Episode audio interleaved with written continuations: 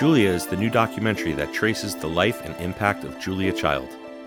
In this podcast, we'll talk with the directors Betsy West and Julie Cohen about creating the film and how Julia Child overcame many hurdles and changed how Americans view food.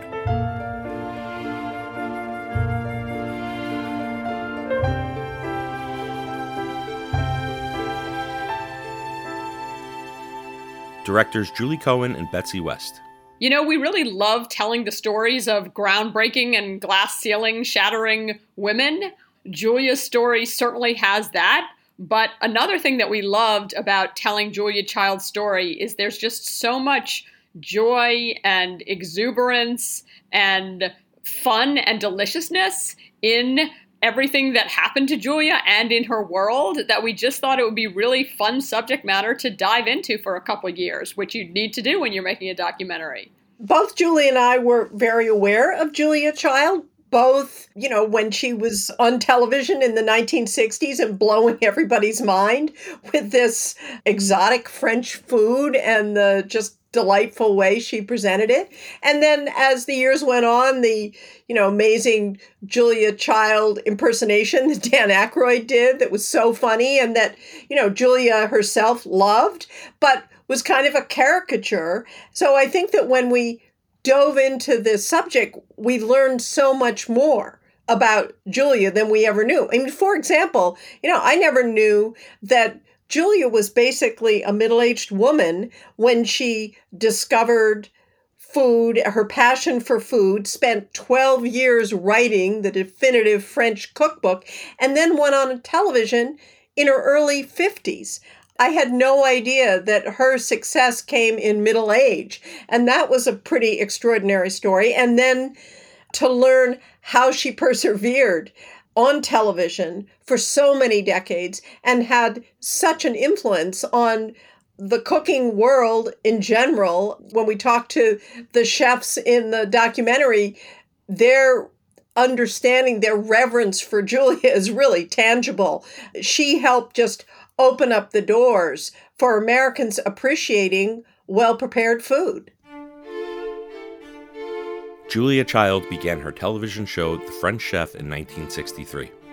A change in attitude about food didn't happen overnight, but Julia took the time to teach viewers about a lot of new ingredients and ideas.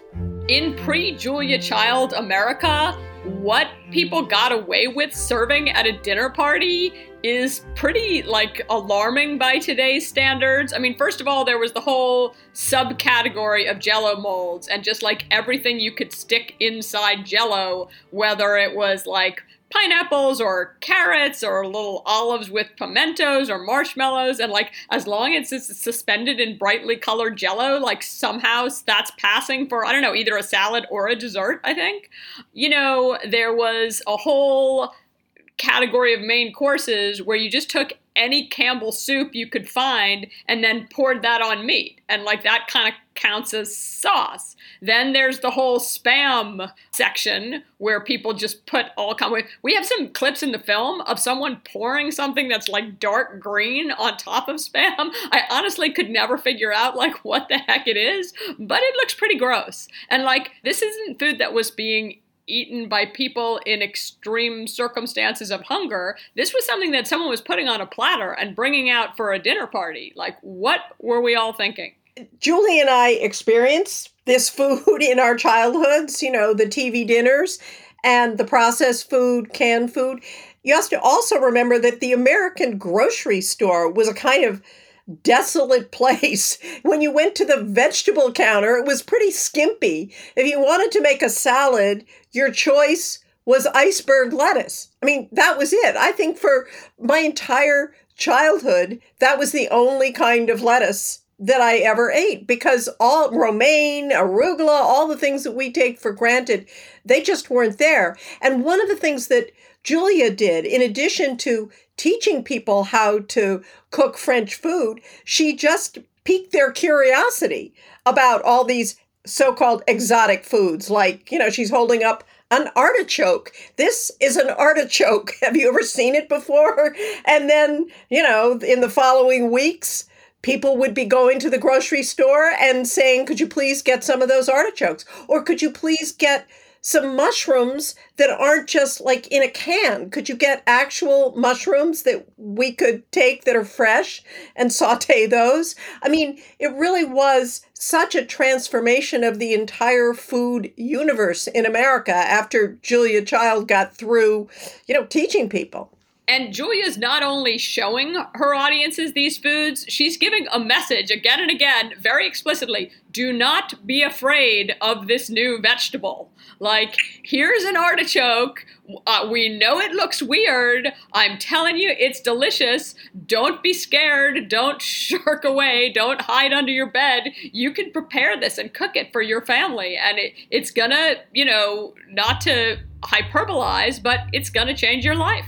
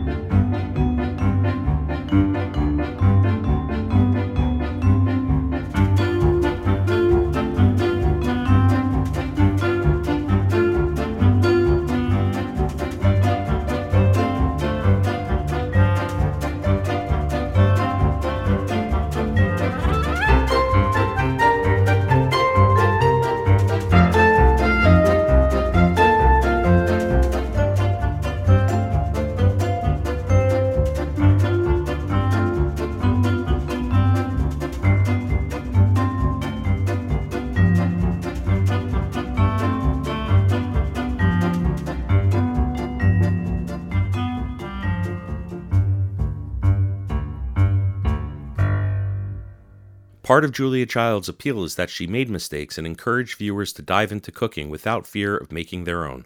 Audiences were really drawn to that aspect of Julia.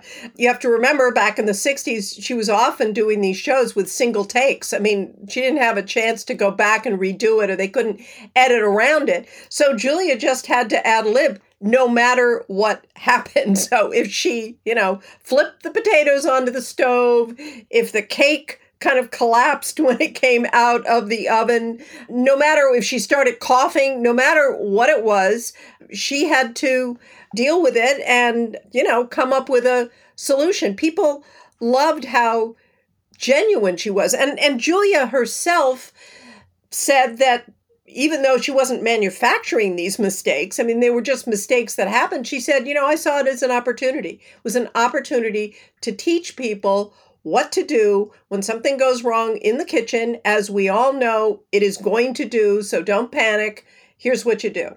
In our time, we're used to food being held up for its importance in our lives. Not so much when Julia Child burst onto the scene. Back in Julia's day, there was really no such thing as a foodie in America. I think the French were probably all foodies, but they didn't call themselves that. And in America, it was kind of looked down on to be overly focused on what one was eating. Julia burst into the scene and really changed that whole conception and made the existence of foodies, you know, people that love and elevate and sometimes are maybe a little obsessed with food, like made that okay and even more than okay, made that a good thing. Julia, in many ways, was responsible. If you draw the line, you can see that Julia was at the root of today's movement of Instagram food obsession, where people are just so wrapped up in what they're eating to the extent that they're like taking pictures of it for uh, minutes or more before they dig in. We should say that we were told by all of Julia's friends pretty universally that she would have opposed that particular notion. Julia had a rule about food that when your food is served, you eat it. That means you don't wait for your companions to be served. You dig in while it's hot, and you certainly wouldn't pause to like start taking pictures of food. The idea of food is to be like bitten into and enjoyed. So there's sort of, we think, some irony there to Julia being maybe responsible for the Instagram food snap situation, but it's actually something that most likely she would have disapproved of. The other thing is that Julia was not a food snob. despite the fact that she was able to create the most complicated classic French dishes. She also loved a good hamburger. and, you know, people would be a little intimidated to invite Julia Child over for dinner. And her attitude was look, just get me a really good steak and some potatoes, and I'm really happy. So she was not snobby about her food, and she also wasn't a perfectionist about it. Her other great rule in life, which I really love, is that you know when something goes wrong you've tried really hard your your best to make this food and maybe it doesn't look as good as it should or it doesn't look like the pictures or maybe you forgot some ingredient and it's not exactly right when you serve it you do not apologize never apologize about the food that you have created with your heart and your soul and your hard work for your family. Just just put it out there. You know i think that's a, a good lesson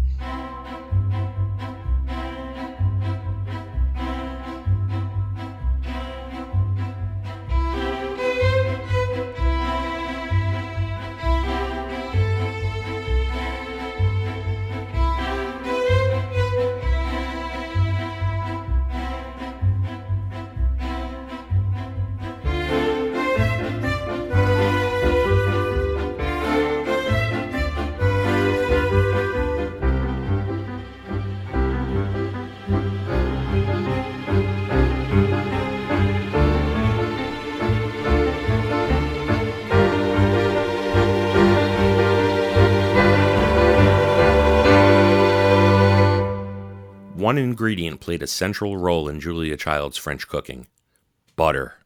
Lots and lots of butter. As far as we know, Julia had no financial interest in butter, which is too bad for her, perhaps, because the amount of butter that she put in dishes was quite stunning.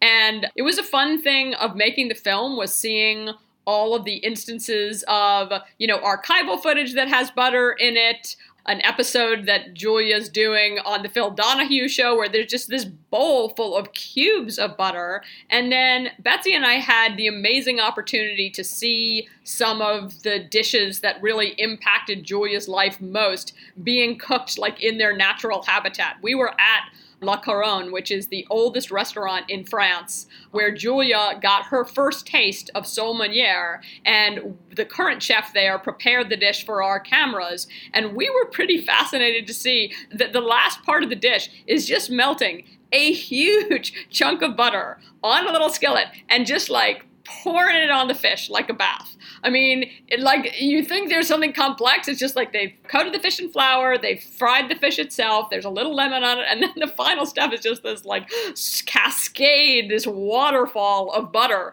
floating over the fish. And I will say, as you're watching it, you're like, oh my god, I am so hungry.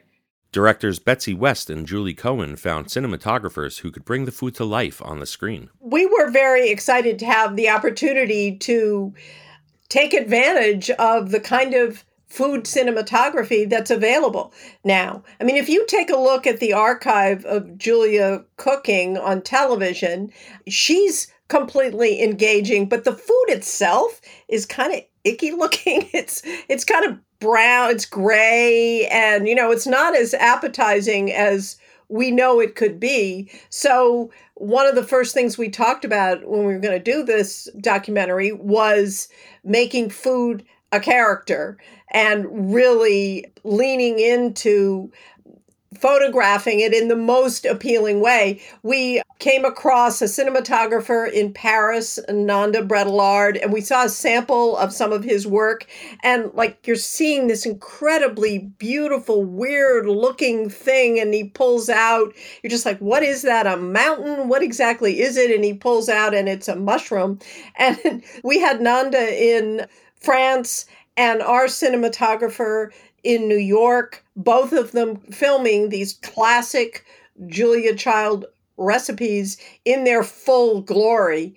You know, that was a lot of fun to do, and we're really happy that Julia, the film, is going to premiere on big screens because we think that people will enjoy seeing this food. They may, of course, be very hungry at the end of the movie. So we suggest that people have a dinner reservation or they eat something beforehand or maybe they've got the food ready to cook when they get home but yeah that's our goal is to make you really really hungry yeah, the recipes that you see prepared in our film are actual authentic Julia Child recipes prepared as she prepared them. And you know, it's funny because the term food porn gets thrown around a lot, and it is something that we thought about going into the making of this. And like, we're not shying away from this from this term. Like, this is absolutely there is some uh, lusciously shot food porn in the film, and that actually is integrated with the themes. I mean, you know, in Julia's life and in Julia Child and Paul Child's marriage, delicious food and sensuality were very much intermingled. And the fact that a healthy love life and a healthy and appetizing like meal cooking and eating life are part of the same whole in, in the mind of this incredible couple. And we really wanted that to shine through in the film and really give people a sense of the sensuality of a beautiful um, in, in the case of the film a beautiful pear almond tart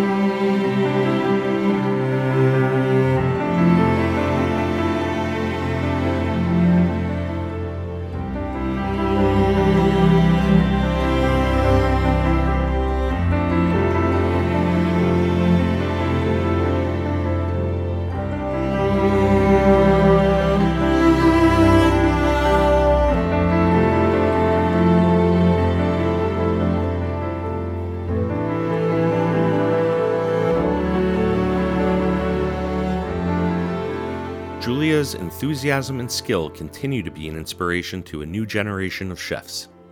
Julia really is a cultural icon, a pop star whose reputation has lasted. I think that's partly because of the Saturday Night Live impersonation that Dan Aykroyd did, that's just so funny and you see it replayed a number of times where Julia Child cuts herself and the next thing you know is bleeding all over the raw chicken and then eventually falls in a heap on top of it. You know, it's a wonderful impersonation. Julia loved it. I think she loved it because it was making fun of her and she had a sense of humor, but also because it really signified that she had arrived in public consciousness. Everybody knew who Julia was. That has lasted.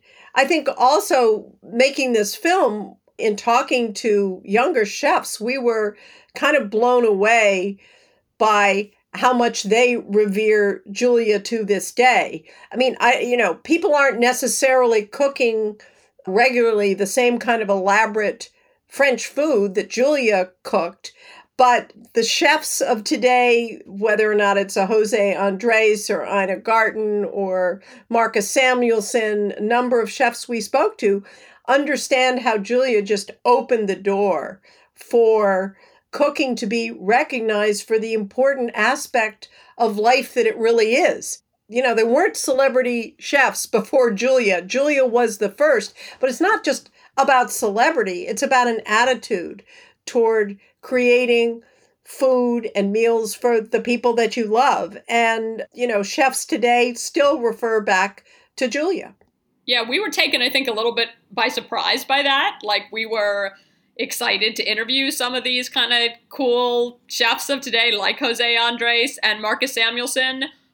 I think I went into that expecting that they might think, oh, Julia's a little passe, a little retro, like a little uncool. But, like, the extent to which they see their work as just very directly stemming from Julia, and they think of her as being like, you know, the OG TV food superstar, is it was pretty uniform and pretty touching, I thought.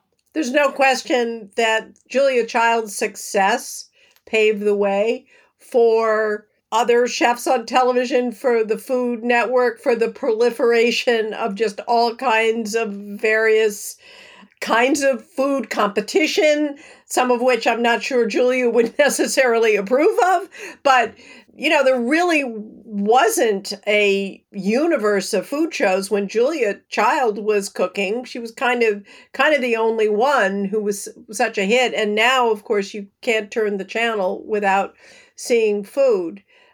Betsy West and Julie Cohen also directed the documentary RBG, the story of trailblazer Ruth Bader Ginsburg. RBG and Julia Child had some things in common and some differences. RBG was not a good cook and in fact was kind of proud of the fact that she wasn't a good cook and that it was her husband who did all of the cooking.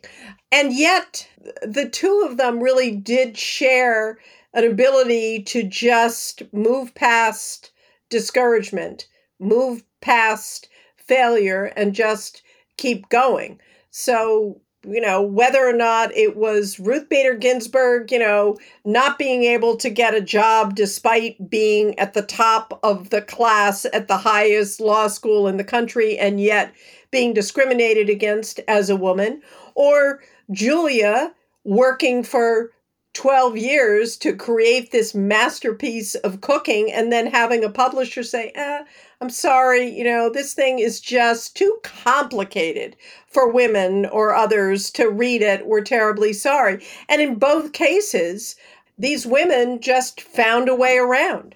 You know, Julia kept pushing, went to another publisher, and then eventually found success and we all know that uh, RBG went on to become the legal architect of the women's movement, fighting against discrimination that she had suffered and discrimination that all American women were suffering. So, in both cases, these women took the discouragement and the bad things that had happened to them, these challenges, and then they turned around and did something that helped themselves and helped all other American women. So I think they have that in common.